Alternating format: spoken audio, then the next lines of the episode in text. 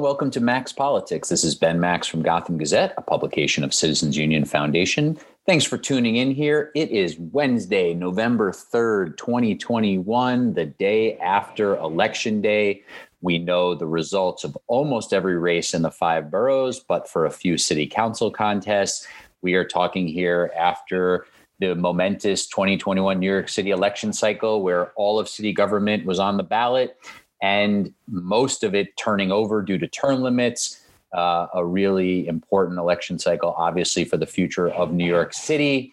These elections are determining not only the new class of elected officials for New York City, but of course, the direction that they will then take the city as uh, it continues to come out of this COVID crisis and the pandemic, and questions around how well and how easily that will actually happen. There were, of course, also uh, very interesting state constitutional amendment proposals on the ballot, five questions that voters around the state were weighing in on, and some mixed results there. So, in a moment, I'm going to get into all of that with the one and only Bob Hardt, the New York political director for Spectrum News, which includes New York One, of course, our favorite here in New York City. And we'll get into a lot about city and state politics with Bob what a Mayor Eric Adams might be like, what we heard from him in his victory speech, and much more about his coming mayoralty in context with Bob, who's covered a number of past mayors and much more, including the looming gubernatorial race, which is already uh, up and running. And we saw Governor Kathy Hochul make a quick appearance at Eric Adams' victory night party. So, a lot going on to catch up with Bob about in just a moment. But first, if you've missed any recent episodes of the podcast, find Max Politics wherever you get podcasts, or we have all the episodes at the Gotham Gazette website if you prefer to listen through there. I've had some really interesting conversations in recent weeks and months about city and state politics with a variety of elected officials, candidates, experts, journalists, advocates, and others. Of course, we've spent a good bit of time looking at the state level and the transition from Governor Andrew Cuomo to Governor Kathy Hochul, talking with Comptroller Tom DiNapoli, Senate Majority Leader Andrea Stewart Cousins, and others. At the city level, we've obviously been focused on the elections, but also talking with several of the city council members hoping to be the next speaker of the city council. I've recently uh, talked on the podcast with four of those council members Keith Powers, Carlina Rivera, Adrienne Adams, and Justin Brannan. And we'll have others who are hoping to return to the council and then become its leader when that vote is taken in January. So stay tuned for the next in those conversations. But if you've missed some of the ones I've already had, do find those. That's just a sampling of the guests we've had in recent weeks and months. Lots of others. Check them out at Max Politics, wherever you get podcasts or the Gotham Gazette website. Okay, Bob Hardt, how are you? I'm uh, recovering from a. Uh, it wasn't a late night, but I was also an early morning for me. So still picking up the mental pieces from last night. Uh, it was pretty interesting night, even though we sort of knew the predicted the out could have predicted the outcome a while ago for the general election for mayor. Right. There weren't a lot of surprises at the top level, the citywide races, really the borough wide races as well. But the city council had some interesting uh, surprises or seeming surprises in some cases, some things we still don't know. We'll, we'll get to some of that. Um, I know near where you live, there's there was one of the most watched city council races that turned out to not be that close. So some interesting stuff at the council level. But um, at the citywide level, let's obviously start with with Mayor-elect Eric Adams. What did we hear from him on uh, in, during his victory speech on Tuesday night that stuck out to you? Uh, anything in particular that caught your ear? Any persistent I mean, themes?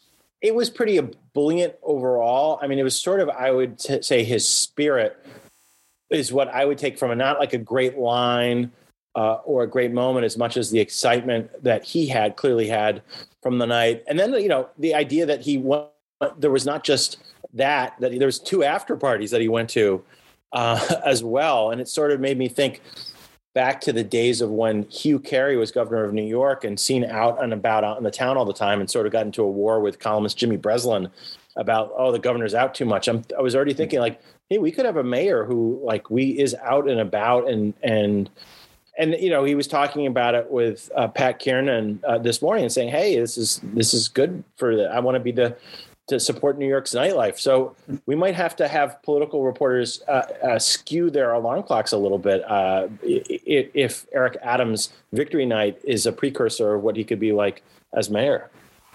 Yeah, we have this really interesting situation where he's he's very outwardly promised to to be a lot more cool, a lot more fun than some of uh, the other mayors we've been used to, and and seemingly we're going to have a pretty big personality and a pretty big character here as mayor come come January first. H- how are you thinking about uh, whether it's that or other things? You know how we're how we're looking at a shift from Mayor Bill De Blasio to to Eric Adams, um, both on sort of style substance you know what we've what we've heard from eric adams throughout the campaign and on election night um, we're in for some shifts even if they they align on on a lot of stuff right? Yeah i i'm putting the, the style aside and, and looking at the meat and potatoes of what what does eric adams stand for. I think he's much more of a pragmatist than bill de blasio. That bill de blasio i, I always remember the fight for pre-k for universal pre-k even when he basically was getting it from Cuomo, the he wasn't totally satisfied. De Blasio wasn't totally satisfied because he didn't like the way it was going to be paid for. He wanted the tax the rich to get it, and I, I sort of think like, well, you won the battle, and you and and, and yet you know you're, you're trying to lose it somehow. Um, because you're not getting the money through the uh, the way that you think is ideological accept- acceptable. I don't think that's the way Eric Adams is going to operate. Um, on the one hand, it, though, it is great to have an ideological, be very ideological, because then you have, uh, you know, a, a, set of principles that you operate from. The idea is that if you're squishy uh, and don't have those ideologies, then you can do anything. But sometimes mayors do need to be a little squishy. They need to be able to meet with the activists, but they also need to meet with the business people. And it's clear from um, since the primary, there's victory in the primary, that Eric Adams is meeting with sort of business leaders who Bill de Blasio sort of thumbed his nose at. So I think we're going to get someone who, at least like the real estate developers and the big business, you know, think they can work with, but probably also, you know, medium to small business who sometimes complain that de Blasio administration wasn't always taking up their charge as well. So I mean that that's one thing I'll really be watching for. And the other thing is that, that what we can do between now and January 1st when he's inaugurated is he'll start uh, you know making some appointments that they'll leak out and that'll give us a good idea of who is this kind of police commissioner? You know, who's the kind of person who's going to run his social services agency? And this is also the chance. Uh, he's been getting uh, not unjustifiably knocked as, oh, well, you're a creature of Brooklyn Democratic politics, or you play footsie with the with the Brooklyn Democratic machine. This is a chance for Eric Adams to sort of break away a little bit from that if he wants to, and show that he's his own man, and maybe make some appointments outside of the box that neither you nor I or anyone in the in the inside political world has been thinking about. Yeah, no, I think you know that's especially interesting to you know keep tabs on is how much are we watching him sort of pay back some political favors or listen to those insiders, um, and then to what extent do those appointments make sense? You know, are they are they people in position where you say, all right, you know, that's someone who supported him throughout the campaign and obviously he wanted to find a spot for but actually it, it also makes sense because that's that that's that person's area of expertise. Um, and then and then secondarily sort of who's he bringing in that are you know more sort of renowned experts in their fields to run certain agencies to be deputy commissioners budget directors and things like that. I mean these are obviously the nuts and bolts of of filling out an administration that will be fascinating to watch here for him. Um, what what is your sense of what he seems to see as his mandate from voters? Um, you know, he he obviously won by a very wide margin. We're we're yet to see the final tally because there's a lot of absentee ballots out there that will likely skew pretty heavily Democratic. So his margin will probably increase. Um, but what's your what's your sense of how he thinks voters are sending him into City Hall and Gracie Mansion, you know, to do at the top uh, of his priorities. Yeah, one thing he's really seized upon, is, or is he's identifying himself as a blue collar kind of guy. That he was when he was a, a, a, cop, you know, he was in a municipal union. That he he is one of us is, is almost you know what he's telling working and middle class New Yorkers. Um, and that that's an you know that's an interesting kind of rah rah that you don't always hear. You certainly didn't hear from Michael Bloomberg, and it, you didn't really hear it from Bill De Blasio either because it wasn't really true. So that's one thing how that translate translates into policy, I'm I'm really curious. Like, what will this mean economically? What kind of fiscal experiments will he try? Um, and also, I, you know, P- Bill De Blasio does not get enough credit for what he did before the pandemic, anyways, lowering the poverty rate in, in New York City. The poverty rate actually went down. The tale of two cities, his his war, Bill De Blasio's war against the tale of the two cities and trying to make it one, actually was very successful using a lot of metrics until the pandemic. So I think the other challenge for for Eric Adams is identifying what worked because some stuff certainly worked, uh, mm. and what didn't, and also take on stuff like you know, do you really want to take on like these these real projects like the prop reforming the property tax? That's always you know the third rail. Mayors don't want to do that, but you know it's it's not fair the way that the property tax system works in New York City. Does he want to take that on? What does he want to do with transportation? Um, the the you know the Vision Zero, while a great PR campaign, really wasn't all that successful in, in reducing traffic and pedestrian deaths. So, what does Eric Adams want to do about that? There's there's a million things, but we we almost forget the biggest thing is how do you make sure the pandemic continue, the numbers continue to be tamped down and they don't go back up. And you know, Bill De Blasio did Eric Adams a big favor by really going after the municipal workers on his way out the door by saying you need to get vaccinated now and not leaving that to, to Eric Adams to figure out. Yeah, that's a really interesting point, um, and an important one. You know, it strikes me that um, Eric Adams is is obviously about to go from borough president to mayor, which is um, obviously not an unforeseen, you know, an unforeseen jump, and it's not something we haven't also seen before with the, the first black mayor of New York City history, and Adams about to become the second, uh, David Dinkins, of course.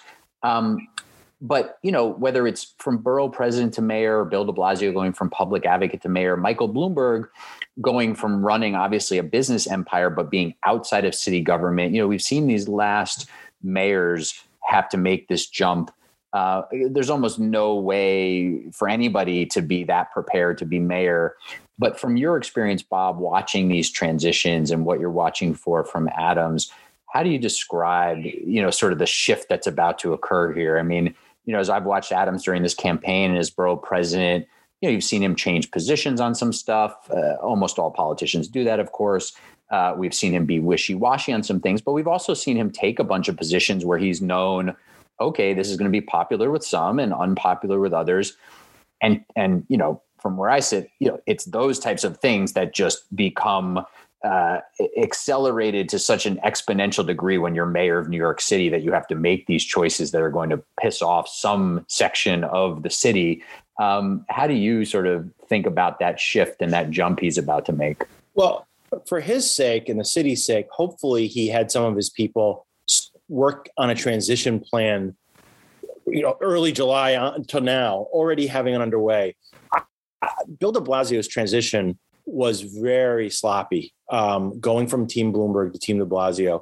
And there's going to be some of that's understandable, but some of it, I would say, the first several months really, it was it was like they were trying to fly the plane as they were building it, and it was sort of inexcusable in that yes, you know, Joe Lhota was his opponent, but he should. I really felt like Bill De Blasio needed to get more more things running ahead of time, and if Eric Adams hasn't done that, well, he, he better do it quickly because because you it's not that long between now and January 1st.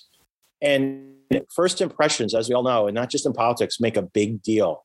And Eric Adams really should have sort of like a football coach when the team has the ball for the first possession. They've plotted out all their plays pretty much, and you even have um, have backup plays for if it didn't work. Well, what do you do at second and ten, and so on and so on that's what Eric Adams really needs to map out for the first two months. And maybe you get on the phone with Governor Hochul. This is what I want to do. Have everything try to to at least choreograph. It's not going to be perfect. Obviously, there's you can't predict everything. You can't predict snowstorms. You can't predict a, an upsurge in the pandemic. But the transition is very, very important. And I, I, you know, you saw that with Bill Clinton in 1993. It was not a great transition. I would say, you know, Biden's numbers aren't great now. Know, obviously, it's apples and oranges a little bit with the White House and and the city, but I, I would say Biden's transition at the beginning was very, very smooth, and it really helps a, a new person in office, and it also gives the electorate um, either dissatisfaction or a sense of, of competency very, very quickly about a leader. Mm-hmm. With, with, Eric Adams, um, you know, one of the biggest differences obviously comes into office uh, without a Governor Andrew Cuomo looming in Albany. Uh, he comes into office with, you know, uh, some some similar rhetoric though that we heard from Bill De Blasio and Andrew Cuomo about about working together. Although you know, uh, as you said about pragmatism, you know, De Blasio in his own way sort of spoiled that a bit by insisting on this tax hike that Andrew Cuomo uh, you know, would would rather have gone to war than than push for, and we saw that. Um, but you know, Adams isn't coming in, at least as of now, with some huge ask of Albany. Uh, he's not necessarily coming in with very clearly defined uh, legislative priorities that he'll be, you know, pushing with the city council. Again, we'll see if he's fleshing a lot of that out in the coming weeks and months. Um, but it seems like so much of what he's promised is very clearly about how he'll run the police department, how he'll run the Department of Education, and and even more broadly, just how he'll run city government and and his promise to make it more efficient, more effective. Um, you know, stop uh, pulling people out of the river and preventing them from falling in, as he as he likes to say. Um, so I think that you know sets him up for a very interesting transition and beginning of his of his term. We'll we'll of course you know get to see what he wants to ask of Albany as they come back into session and, and Governor Hochul will be laying out her priorities. And as you said it would be smart of him to strategize with her and, and the legislature. But he's coming in really with this focus on managing city government especially those two major departments. What do you make of that sort of lens and promise? And are there are there pitfalls ahead for him in sort of uh, trying to tame, you know, the behemoth of city government? Well, I, I think one of his greatest challenges is what kind of a, a leader does he want to be for his team? Do you want to be a, like a Rudy Giuliani, Andrew Cuomo micromanager, where you're not necessarily going to get great talent, or if you do, you're going to cow them so much they're going to want to leave? Or I'd say one of the greatest strengths of Michael Bloomberg was his ability to delegate identify good people and let them let them run with the ball a little bit. Uh, and you know that's how even in late in in Bloomberg's three terms, you still got like a Janette Sadik Khan in transportation, and you'd get good health commissioners. Is the idea you want those? And, and you're right. The the two ones, big ones, are are the school's chancellor and police commissioner, but the other ones too. You want people to know that I want the best and the brightest, and I will let you come up with policy ideas and I will let you implement them and I will let you shine. And there's big enough room for us both to take credit, which something like Rudy Giuliani never got, something Andrew Cuomo never got. Um, and and I think if I, I don't know, I don't know, you know, you don't really see that in a borough presidency. You know, this it'll be very interesting to see what kind of talent. I think he can get the best talent that he wants because everyone wants to work for a new administration in, in New York, in the biggest city in the country uh, what he allows those people to do. If he micromanages, um, it, it, it, will backfire and I don't think help him at all. And that that's something I think he really needs to to think about is what does he want? How is he going to let the, these stars shine? These stars that he's going to hire. Mm-hmm.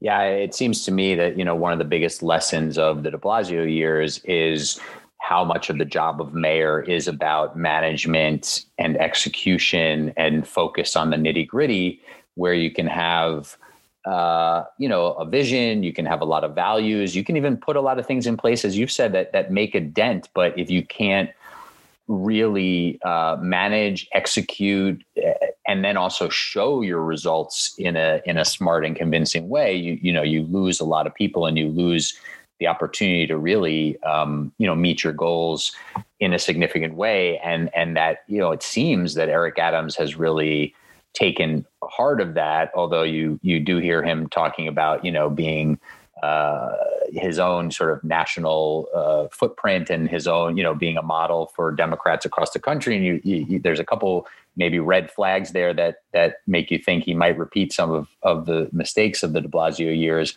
But he does really seem to recognize how much of a of a job the mayor has to just run city government well, provide services, improve those services, uh, you know, root out waste and inefficiency. And so, you know, it'll be very interesting to see w- what kind of lens he really takes on that and what kind of battles, um, you know, he's willing to engage in.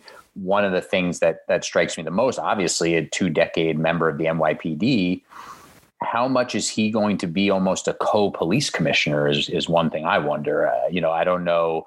I don't know what you think about that, but I, you know, he's talked about hiring the first woman uh, police commissioner in the city's history. So it seems like that's not something he would backtrack on.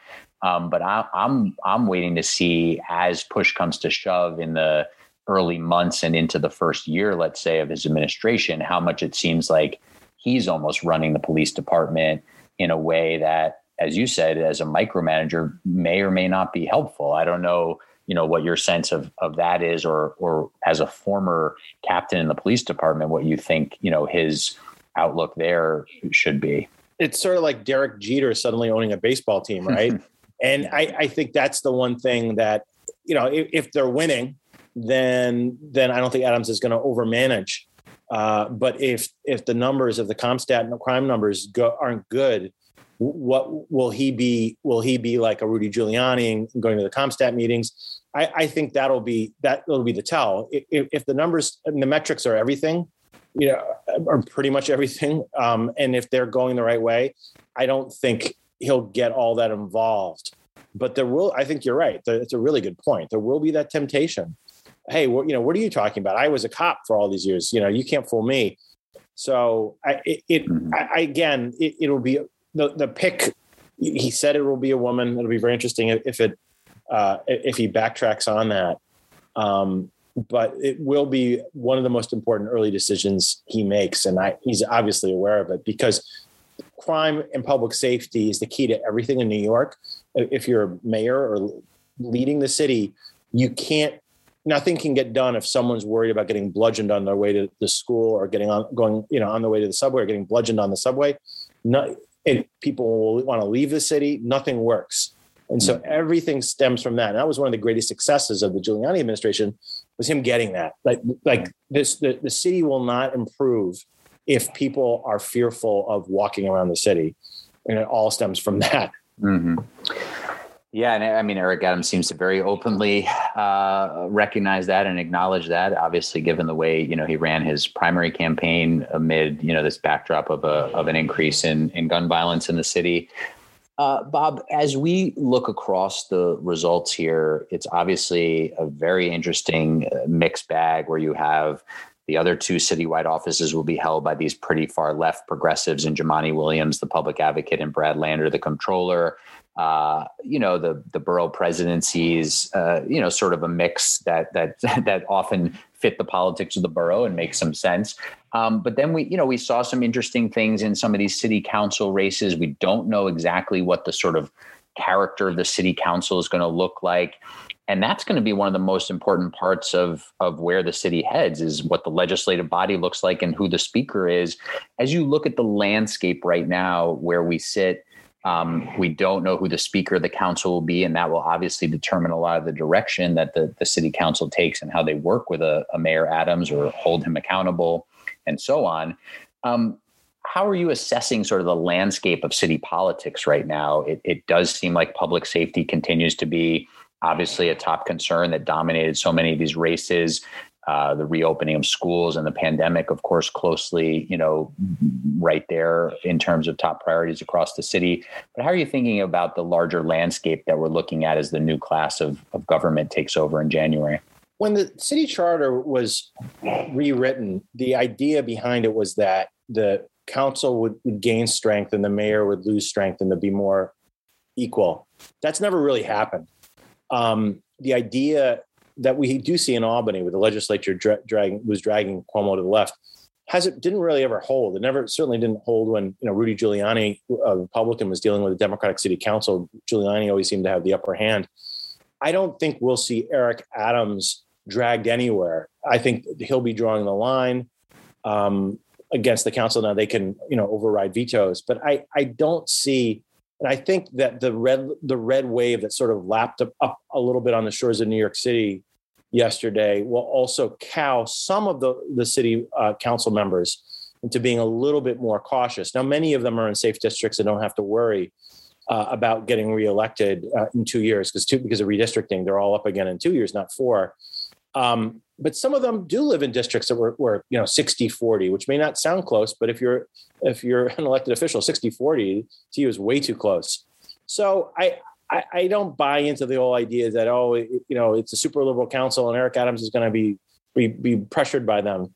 It, if anything, it'll go the other way. That he will come up with plans that he will try to get implemented and call on them to, to help him. He's got a bully pulpit that the city council uh, never ever will have. Uh, and I think Eric Adams just gets that. I mean, he really, get, I think, gets already. You can just feel it. He understands the power of the office. Get back to another, Ben, you made a really good point before.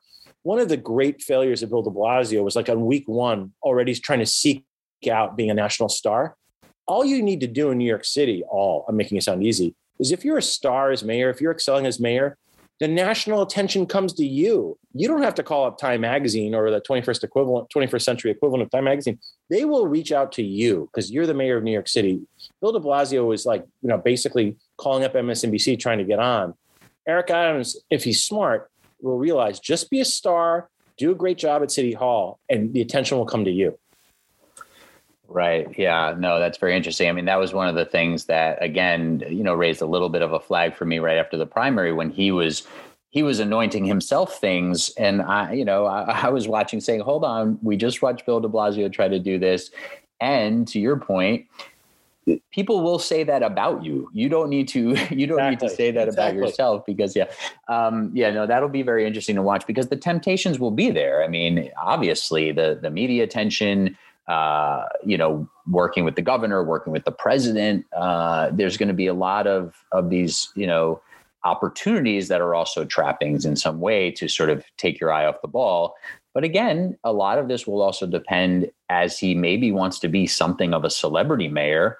If he figures out how to run the city government well, put the right people in place, let them do their thing, that he can he can somehow you know find the right balance. Which again, Bill De Blasio seems to have struggled with while he wanted to have a national platform it seems like he also wanted to sort of micromanage eh, you know city business without also often making a lot of tough decisions so it was a, a really tough brew there for him um, in our last couple of minutes here bob hardt have we has this election shown us that you know new york city was going further and further you know sort of in the democratic direction? Obviously voter enrollment numbers have only continued in that direction. There's more you know blanks independents than there are republicans in the city.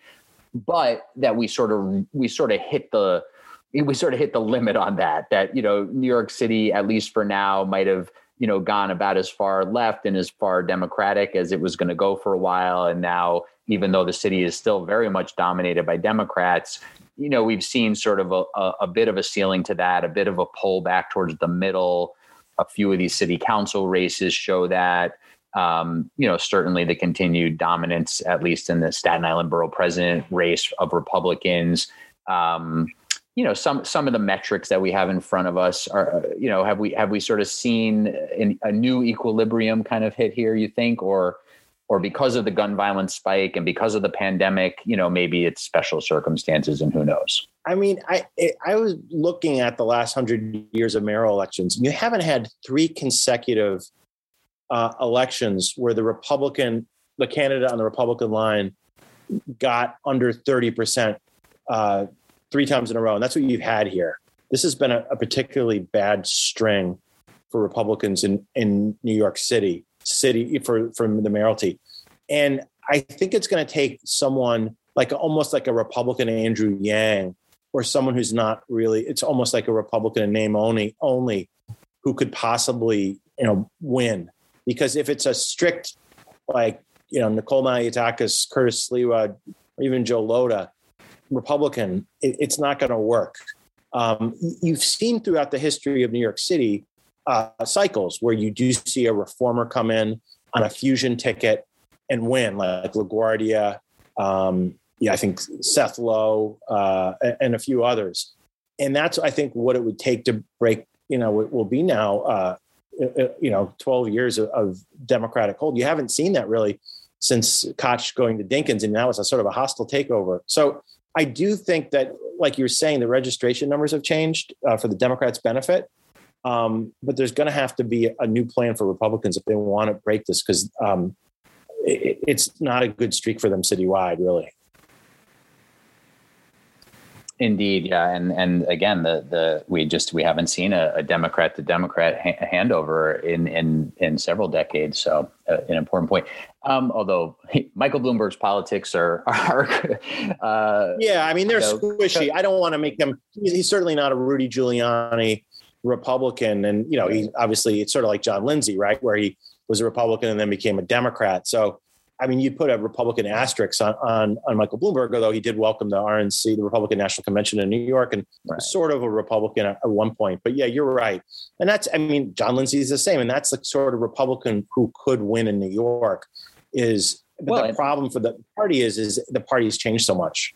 Right, and almost you know Bloomberg, almost like this transition figure from Giulianiism to you know more of. Uh, uh, progressive to to moderate Democrats running the city after him. Um, in our last minute here, Bob, anything that stuck out to you from these elections as we see them right now that we haven't mentioned? Um, you know, anything uh, about uh, you know any of these races or where the city's heading uh, that that stuck out to you? And then lastly, also, if you want to uh, touch on this or just jump to it, um, what'd you make of, of Kathy Hochul, the governor, uh, jumping in to speak very briefly at Eric Adams' victory party? That was that was quite a move by her. Yeah, I mean the the two the the one thing I would say is it's interesting uh, looking at South Brooklyn and some of the other council districts. I think there are opportunities for Republicans on, on that level that um, that any of the races where you and I like a month ago would say, "Oh, this could be close," it, w- it wasn't close. The Republicans won all the ones that we thought could be close, which is very interesting. Or in Justin Brannan's race, he might win, he might lose, but like no one said, oh, this is going to be a toss up, which is where we are. So I, I think there's opportunities there um, for, on a smaller level in some of these districts. Uh, the Hochul uh, uh, Adams thing is really interesting to me. Um, they both sort of need each other. Hochul wants to look like she can play well with others, particularly uh, uh, a guy from Brooklyn who happens to be the mayor of New York City in Adam's case, this is an opportunity. Like you said, we don't know what he wants from Albany. He will come up with a wish list. This might be Christmas early for him because he. This is a great time to get stuff from Kathy Hochul because she wants at least, if not his outright endorsement, his support. Mm-hmm. So this could be one of the rare times where a governor and a mayor of the same political party actually sort of play footsie and play nice for each other with each other for a while. The only way that I, I could see it not working is if Kathy Hochul decides she wants to look like she's, you know, tough and taking on the mayor, but that would be more of a general election type thing. Mm-hmm. So I, I, you know, I think that if anything, she will try to be playing. They both try to be playing nice with each other between now and the the June primary. Right. No, I think this is absolutely, uh, you know, for his honeymoon period and transition, the perfect opportunity for him right. and for her to have her one you know her one session her one budget before the primary you know to have uh, the new york city mayor praising her for things that she's you know doing in in albany and in the budget. You know she's got an opportunity with with tish james in the race and likely bill de blasio. I mean i think if you're kathy hochul your best case scenario is that eric adams just totally stays out of the primary right? That he's sort of just uh, on the sideline as opposed to getting behind one of his fellow Brooklyn Democrats, um, you know, which seems to me at least, you know, the most likely scenario that he won't want to upset the sitting governor even for a few weeks uh, before the primary. So, uh, yeah, that'll be very, very uh, interesting to watch.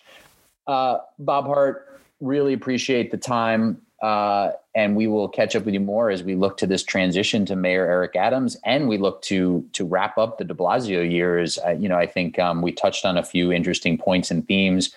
I really appreciate you know you bringing up that Bill De Blasio in some ways has has had a little bit more success than you know he's been able to take credit for because of some of his you know major uh, challenges in in being mayor of New York City, and now he's gearing up to run for governor. So I think we'll have a lot to dissect about him, hopefully a, in another conversation. But but thank you so much for the time.